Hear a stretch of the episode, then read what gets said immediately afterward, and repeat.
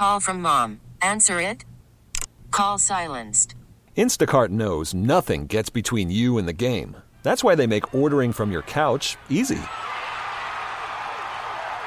Stock up today and get all your groceries for the week delivered in as fast as 30 minutes without missing a minute of the game. You have 47 new voicemails. Download the app to get free delivery on your first three orders while supplies last. Minimum $10 per order. Additional terms apply. Baseball is back, and so is MLB.tv. Watch every out of market regular season game on your favorite streaming devices, anywhere, anytime, all season long. Follow the action live or on demand. Track four games at once with multi view mode and catch up with in game highlights. Plus, original programs, minor league broadcasts, and local pre and post game shows. Go to MLB.tv to start your free trial today. Blackout and other restrictions apply. Major League Baseball trademarks used with permission. That's that's it, honestly. I mean, we were so close last year.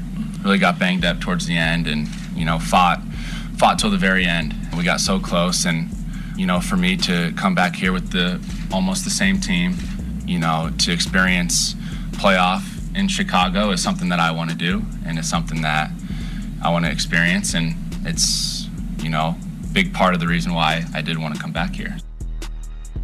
Mully and Haugh, Chicago Sports Radio 670 The Score. That's Cody Bellinger, his uh, introductory news conference yesterday. Yes, he has resigned and he wants to be back to go to the playoffs. And they were close last year. There's no doubt they were close, but they did fade down the stretch.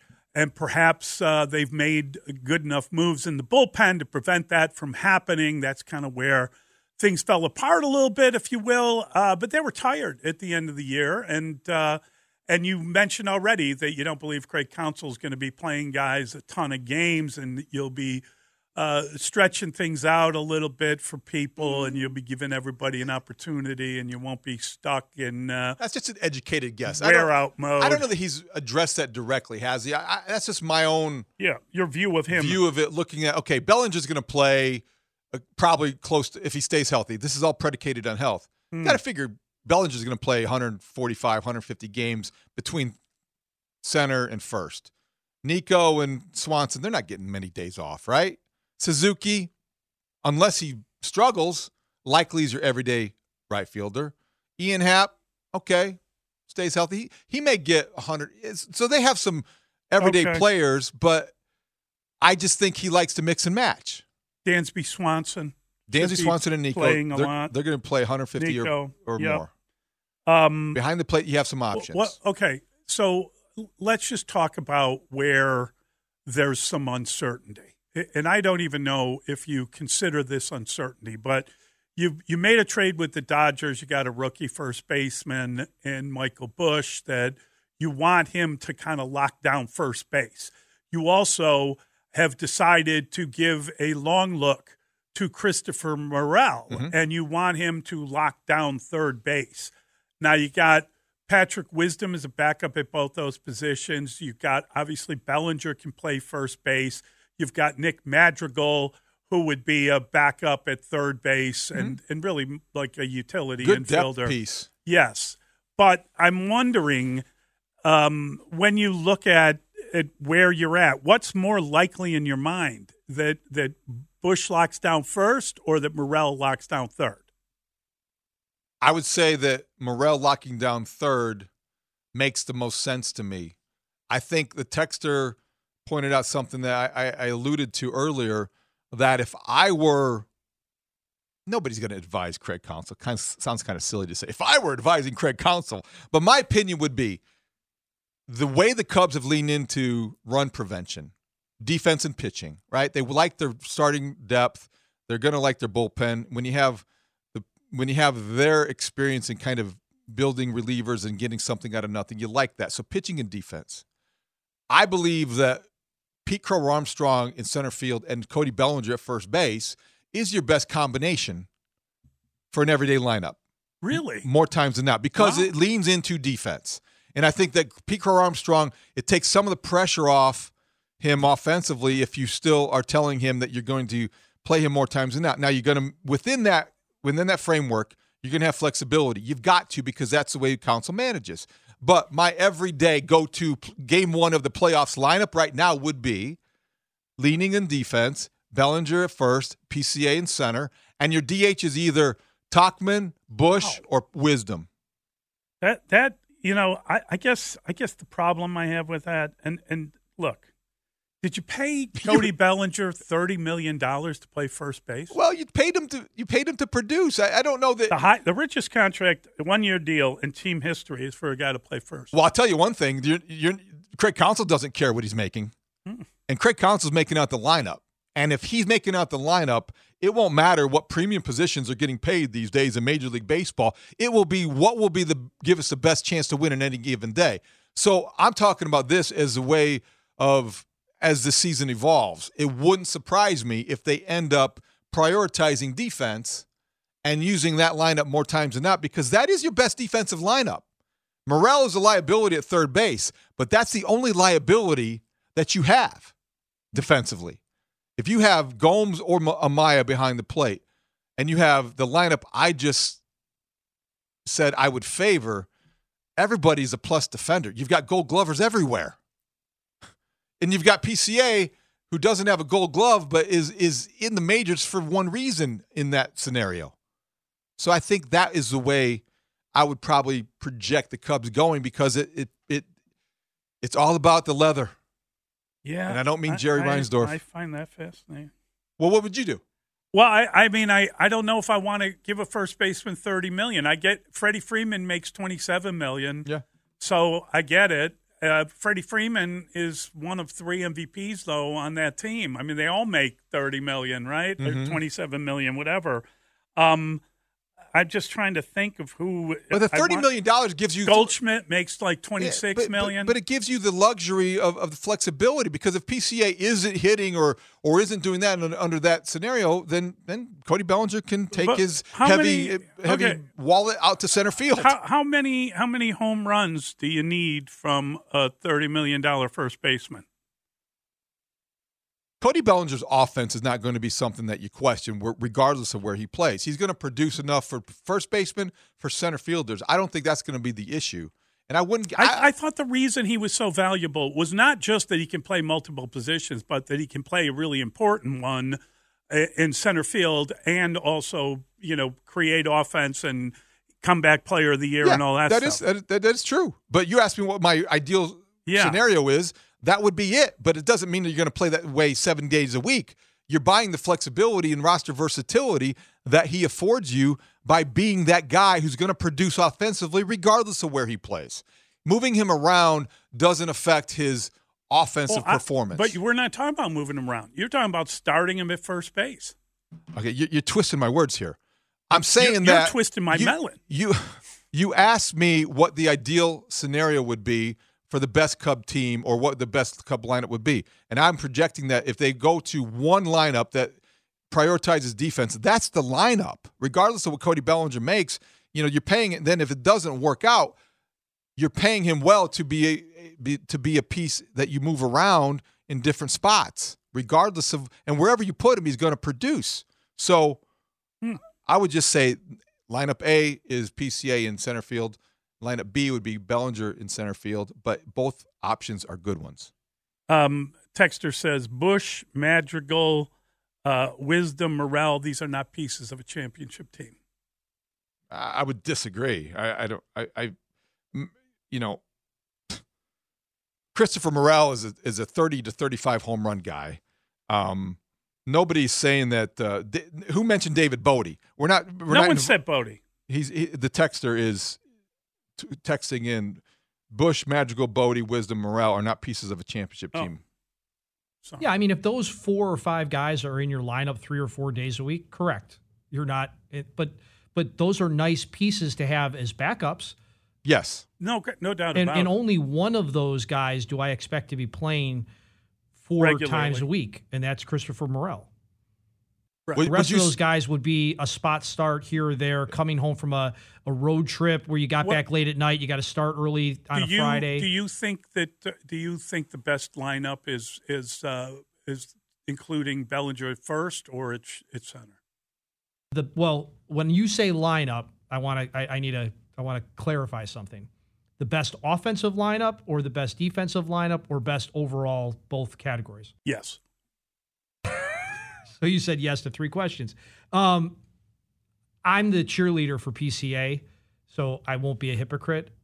I'm going to say PCA.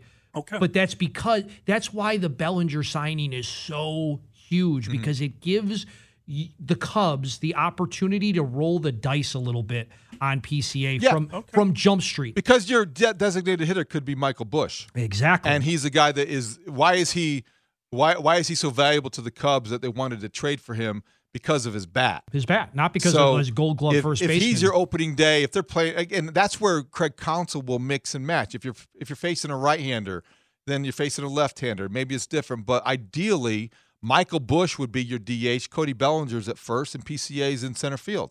That would be your A lineup, right?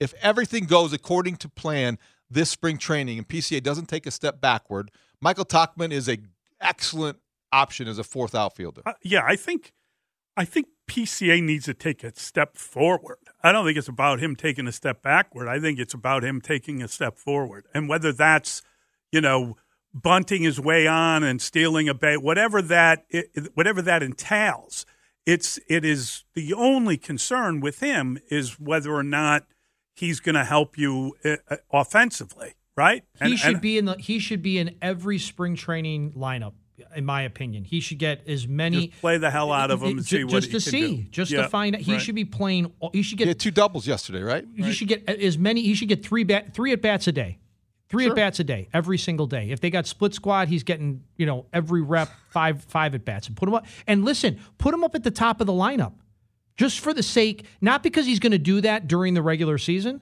just for the sake Bat of every getting, inning. You can do whatever you want in spring training. Get him, get him eight at bats. put a disguise, put a disguise on him. Switch make, his number. Make sure he, he shags he shags fly balls in batting practice. Make him do everything. Wear him out. I, you know, what I find fascinating is like, so, you know, you hear people say things like, "Well, don't sign a third baseman because." It wouldn't help you because you would block Shaw and you would block Morel in the right now. But don't you want the best team you can get? And wouldn't wouldn't getting a, a you know proper third baseman or a really well, good defensive offensive context. I mean, when you say don't sign a third baseman, I, don't I don't know anybody has said that. I think they the concern would be don't sign a third baseman to a five year contract, right? Because you're overpaying Matt Chapman for three years that you're really not going to need him, maybe four. I think the expectation would be if you get Matt Chapman on a oh, on a similar deal to Cody Bellinger, you take you say that yes, here's the pen, let's go win the division and maybe the exactly. Pennant. And you know what? He can also play first. He can play anywhere you well, need him to too. He he's got flexibility as well, and you would give you a chance to go for it in 2024. Maybe the Cubs don't feel like they're ready. I don't know about that, and maybe the price is too high. And uh, the assistant general right. manager, special assistant to the president, Scott Boras, doesn't believe that Matt Chapman would fit in this role, but I don't know that you give up that idea. Matt Shaw's coming. I think the Matt Shaw is off to a very good start this spring too. You could envision him maybe at the end of this year, maybe at the beginning of next year, being in a position to contribute given his bat. So you don't want to block that guy. You got a lot of options. Yeah. the Cubs farm system is replenished. That gives you flexibility at the trade deadline to deal them for yes. something that helps now, depending right. on where you are, or it makes you feel better about using this season in the context of Cub history, recent Cub history, as 2015. You go deep in the playoffs, you set yourself up, and next year's the year where you run away with it. Yeah.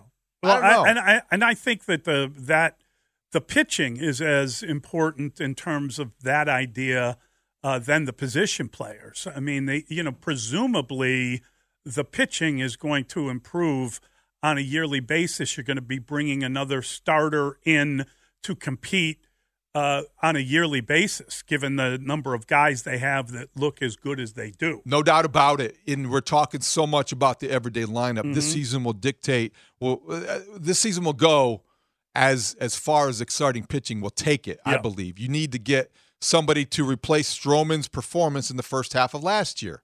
Who's that going to be? Do you trust Jameson Taillon? What about Imanaga? Is that going to be a guy that steps forward and makes a transition quickly? You've got some young guys. Ben Brown talks a good game. I mean, he is a confident young man. If he's as good as his uh, on the mound as he is at the microphone, this guy's going to be in the starting rotation sooner rather than later. Mm-hmm. What about Kyle Hendricks? What's he got left? I don't know. And is Justin Steele ready to be that I, ace? I still think he's. I still think that Kyle Hendricks, because he never relied on uh, you know power pitching. I think he will age well as a pitcher. I think so. He already has. I yes. think that's a good. Uh, Justin Steele, does he have another ace season in him? Brandon doubts him. I don't know. I think that you know that's a Why good does question. Brandon doubt I'm not quite sure. All I was saying was I want a true ace. I'm not saying st- still could be a true ace, but we. I'm just saying maybe a good two. Like I remember Dustin was talking about it before the season was even going. As the season was going, You- we got a lot of good two, three guys. Don't you I- hear the doubt in his voice? It's he Yes, could be, yes. but It's- no, he could be, but dripping. It's dripping. it's he's not an ace. Dripping. He's not an Oh, ace to me right now. back. No, All right. When Okay, he's ten fine. and one, and he's the NL starter in the All Star game, we're bringing that back. Okay, all right, all right. Wow. Now you just now you do it. Now I'm you saving that. now now you have cursed him. I guess I shouldn't tick off the guy that brings back the sound every day that Yeah. makes me sound wrong. It's not I the- can't wait till tomorrow's it's- open. It's not the sound that makes you sound That's wrong. me. Okay.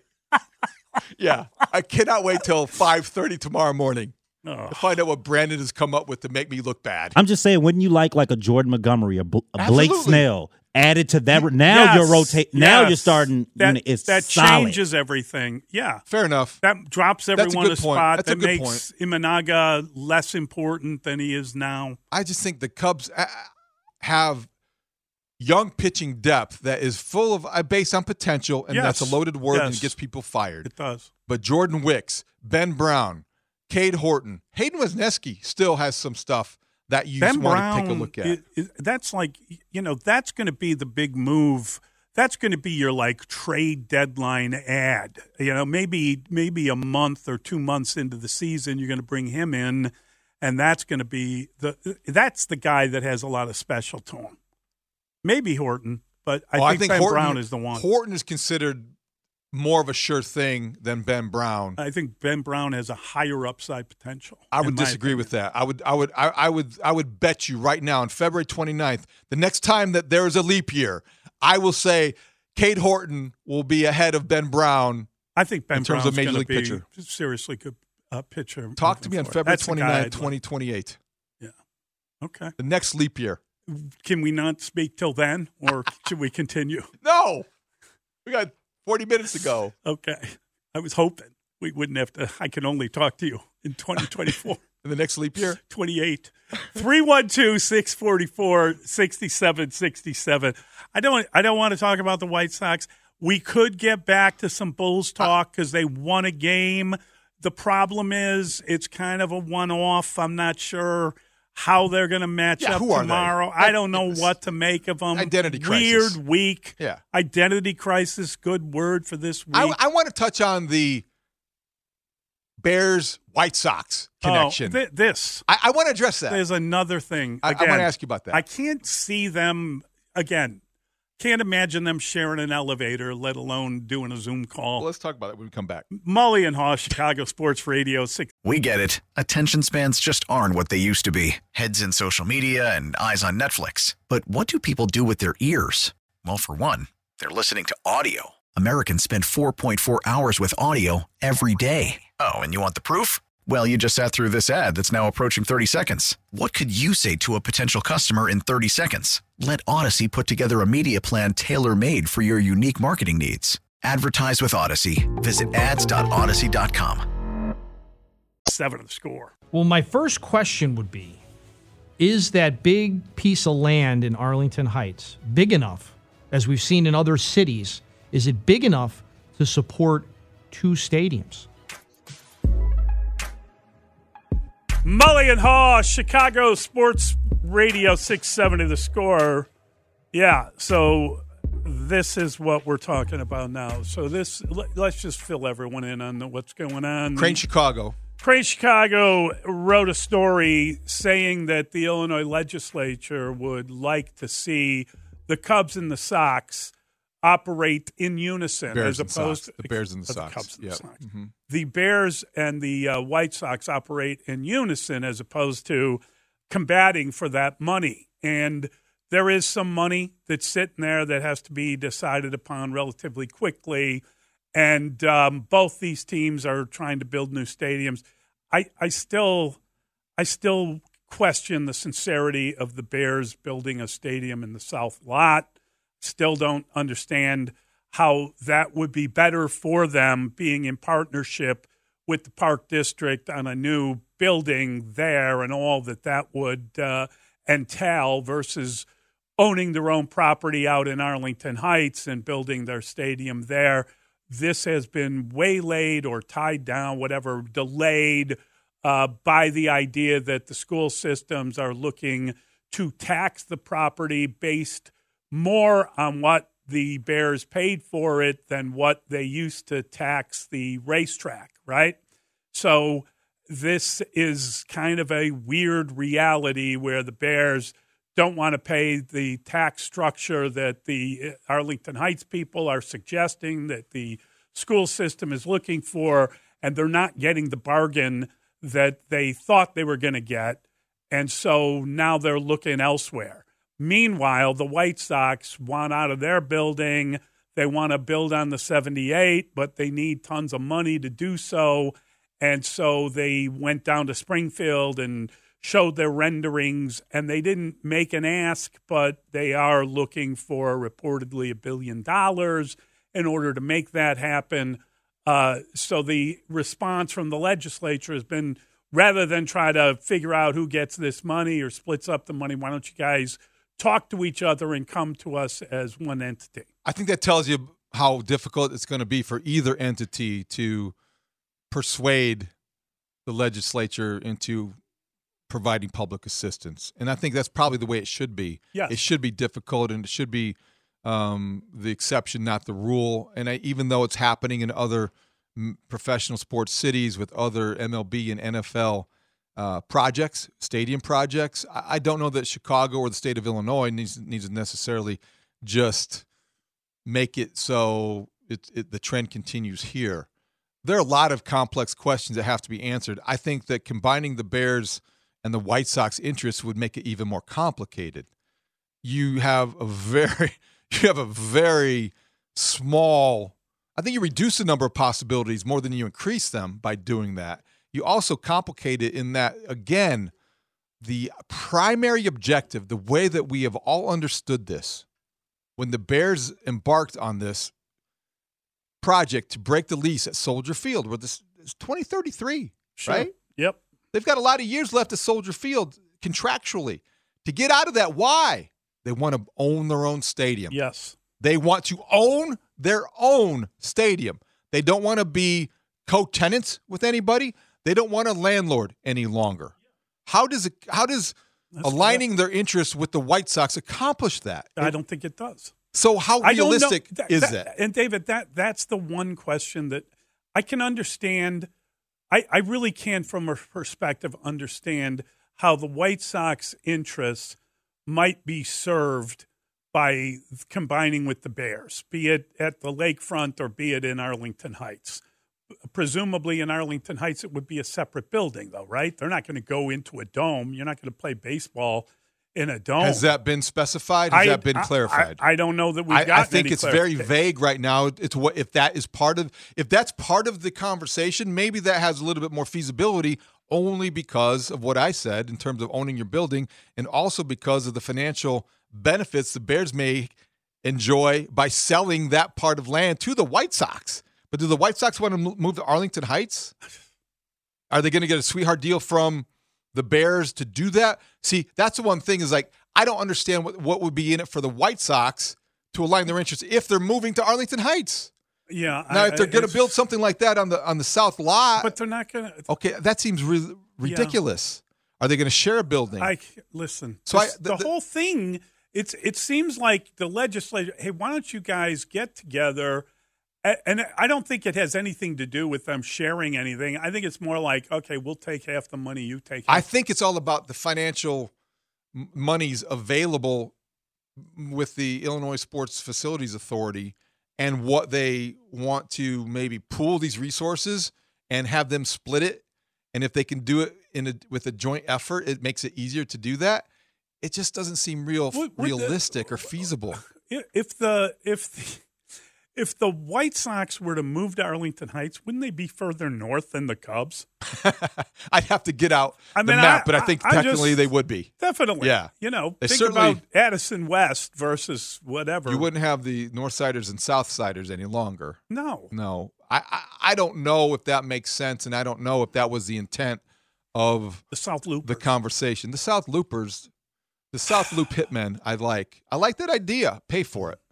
I like that idea. Pay for it yourself. If, pay for it yourself is what I meant. Yeah. Yes, yeah, absolutely. I, the but I think that this suggestion, and I and I, I'm not faulting. I think Crain's has covered this very thoroughly. I just don't understand. I don't understand what it means. Didn't expect this. No, I, I just don't and understand. I, I, think it's a concept that put, was was maybe derived from the, the the desire to limit the public funding to two teams. So let's pool your resources. and Maybe we can just give you one pot, and you can. And, I, and even then, I don't know that I want them giving them a pot. Okay, here's the problem with the whole thing, as far as I can tell, that when um, when Jerry Reinsdorf started talking about building in the South Loop and what they would need to do so. Um, it, it, you know, after his trip to Springfield, he did talk. He went out to lunch with Crain's and he sat there and he talked about the future of the White Sox and how they have to have an anchor to keep them in Chicago yeah. and yeah. the neighborhood's not producing at the ballpark and and Jerry believes that if you if that that, that when he shuffles off this mortal coil, it's Michael's responsibility yeah. he, to sell the team to the highest bidder to make all his partners money. And that means leaving Chicago. He found a controlled environment. He found a, a, a reporter conducive that he felt was conducive to be, him being heard, and he answered questions that he knew that were coming. That's what he did, right? And, and the day after he insulated himself from questioning, exactly. he found he found his he, audience. so he puts on the poor mouth and he says they got to give him a billion dollars or the team's leaving Chicago. I think that unfortunately, a lot of Jerry's threats and a lot of his kind of it all falls on deaf ears because of what happened the last time, what happened to build guaranteed rate field, uh, and and really maybe even more so the idea that the guy shows up at the owners' meetings and goes to have a meeting with the Nashville mayor, which mm-hmm. is one of the markets supposedly looking for. It, it's like he, you can't attempt to create leverage and then act like you have leverage based on the idea that well whoever buys it is going to leave uh, people are just tired of it they're tired of it i don't know anyone that believes like, wow, you better give the White Sox money. I think it's there, there's not the really feeling. anybody in that line. There's no one. Imagine if the owners' meetings were in Montreal. And so, as a, and as well, I mean, there you go. That's we, another place that so, you could use a baseball. Here, here's another possibility. But, go ahead. But I was just going to finish it by saying,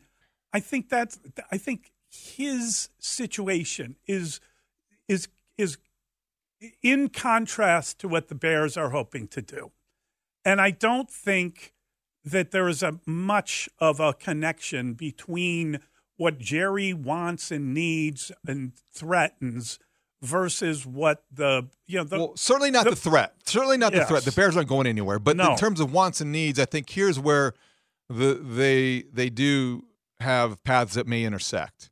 And this may have been the purpose of this message or this story or this idea whereas the legislature is serving as somewhat of a of a mediator, and they're trying to bring two sides together and say, you know what, we heard from you, we heard from you, we don't have enough for both of you. Yeah, can you guys get together? Can you make provide some sort of unified front? Can you learn how to play together and share? Because you know what, we don't have enough money, or we don't want to pick one. So can you make our decision for us? If you're going to come to us next time, come to us with a unified message. Well, we want this much. I I, th- I don't think it's realistic. I don't think it's realistic. Uh, but I, but what what else could it be? I, because none of these none of these possibilities are rooted in financial reality. No. Because the priorities are all out of whack. If you're looking at the state of Illinois and the city of Chicago, they're all out of whack. If you're asking for a billion dollars in public subsidies, I mean, and you're not raising taxes, no, but you are prioritizing dollars that aren't going toward public education, police, uh, migrants, pensions, all kinds of things that should be higher priorities than a baseball stadium.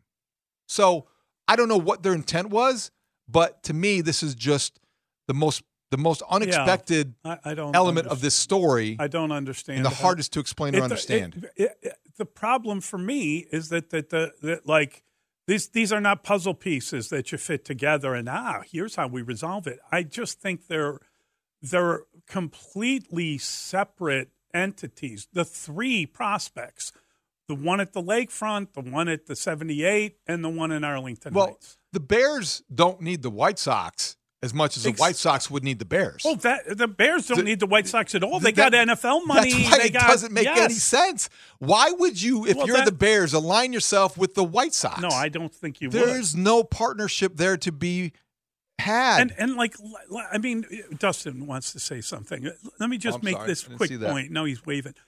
Well, how would the White Sox benefit by moving to Arlington Heights? What, like, where is the White Sox fan base – and is everybody hoping they move to Arlington Heights? Is that what's going to happen? Are there is there like a lot of Northwestern White Sox fans I don't know about? Northwest suburb. Well, White I'd Sox love fans? to hear from the White Sox fans. Like, what what would they think about a move to Arlington Heights? I, I, yeah.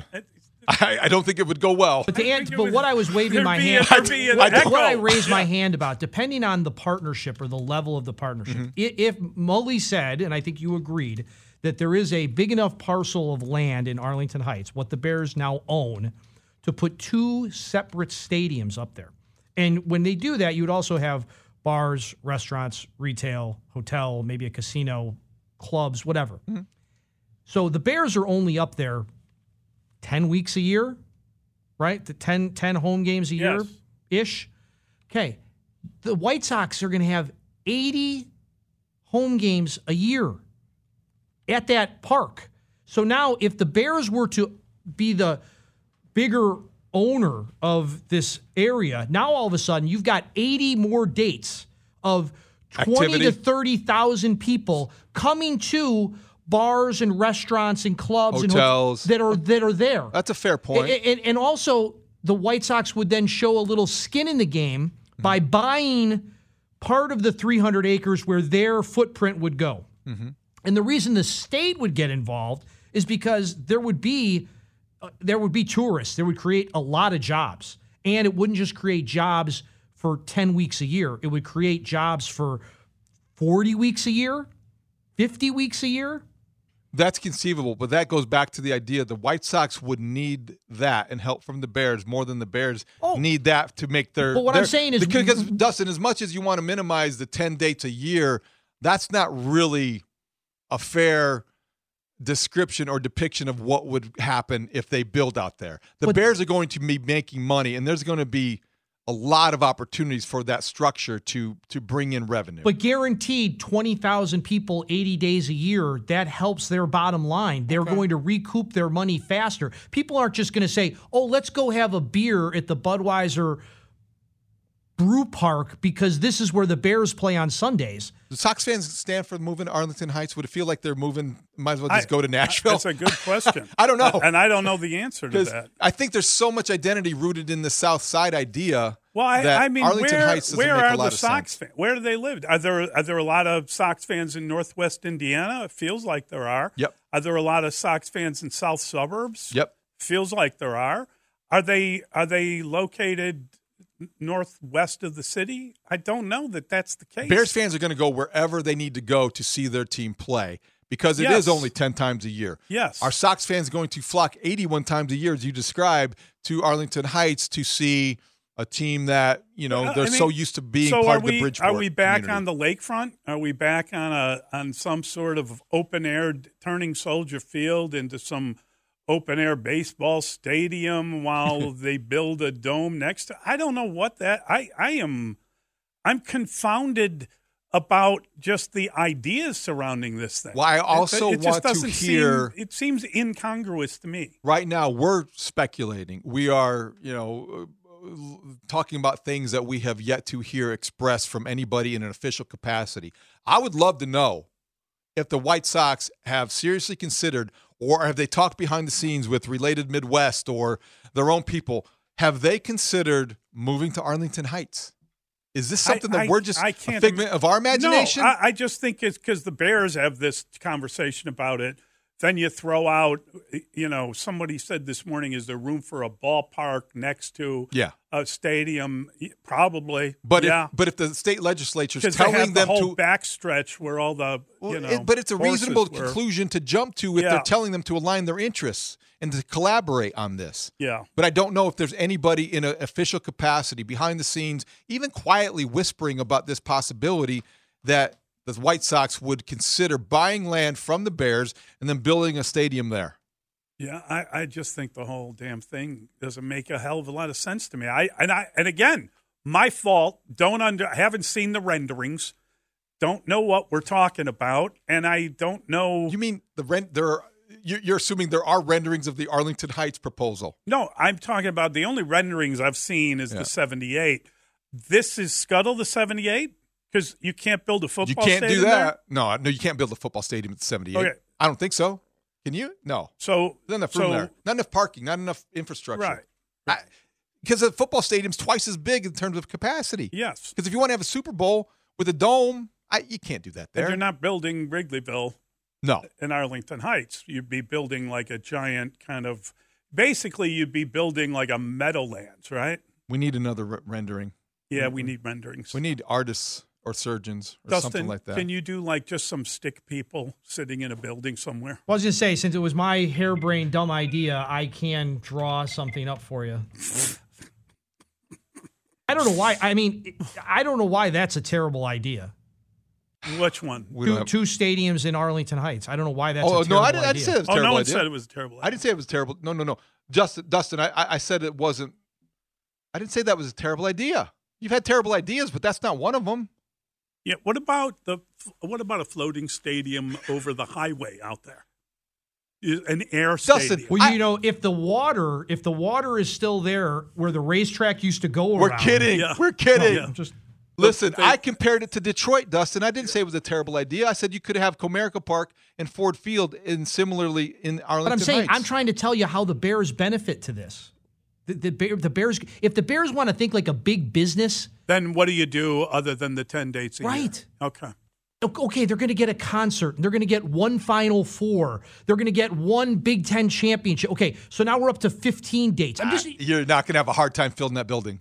Oh, I, am talking about filling the bars and the restaurants and the hotels that you're going to put up round. a well, and you're going to have eight. And listen, okay. at least for a year or two, the White Sox fans will go to something shiny and new, despite what's on the field. Mm. And by that time, there might be a change in leadership and ownership with the White Sox. Mm. Nick Nastrini. I think we ready. need to continue this tomorrow. Fascinating. 312 644 6767 is the number. We're going to bring in Dan and Laurence to the conversation. We'll chat with them, a little bit of crosstalk. We'll do that next. It's Mully and Haugh on the score. We get it. Attention spans just aren't what they used to be heads in social media and eyes on Netflix. But what do people do with their ears? Well, for one, they're listening to audio. Americans spend 4.4 hours with audio every day. Oh, and you want the proof? Well, you just sat through this ad that's now approaching 30 seconds. What could you say to a potential customer in 30 seconds? Let Audacy put together a media plan tailor made for your unique marketing needs. Advertise with Audacy. Visit ads.audacy.com.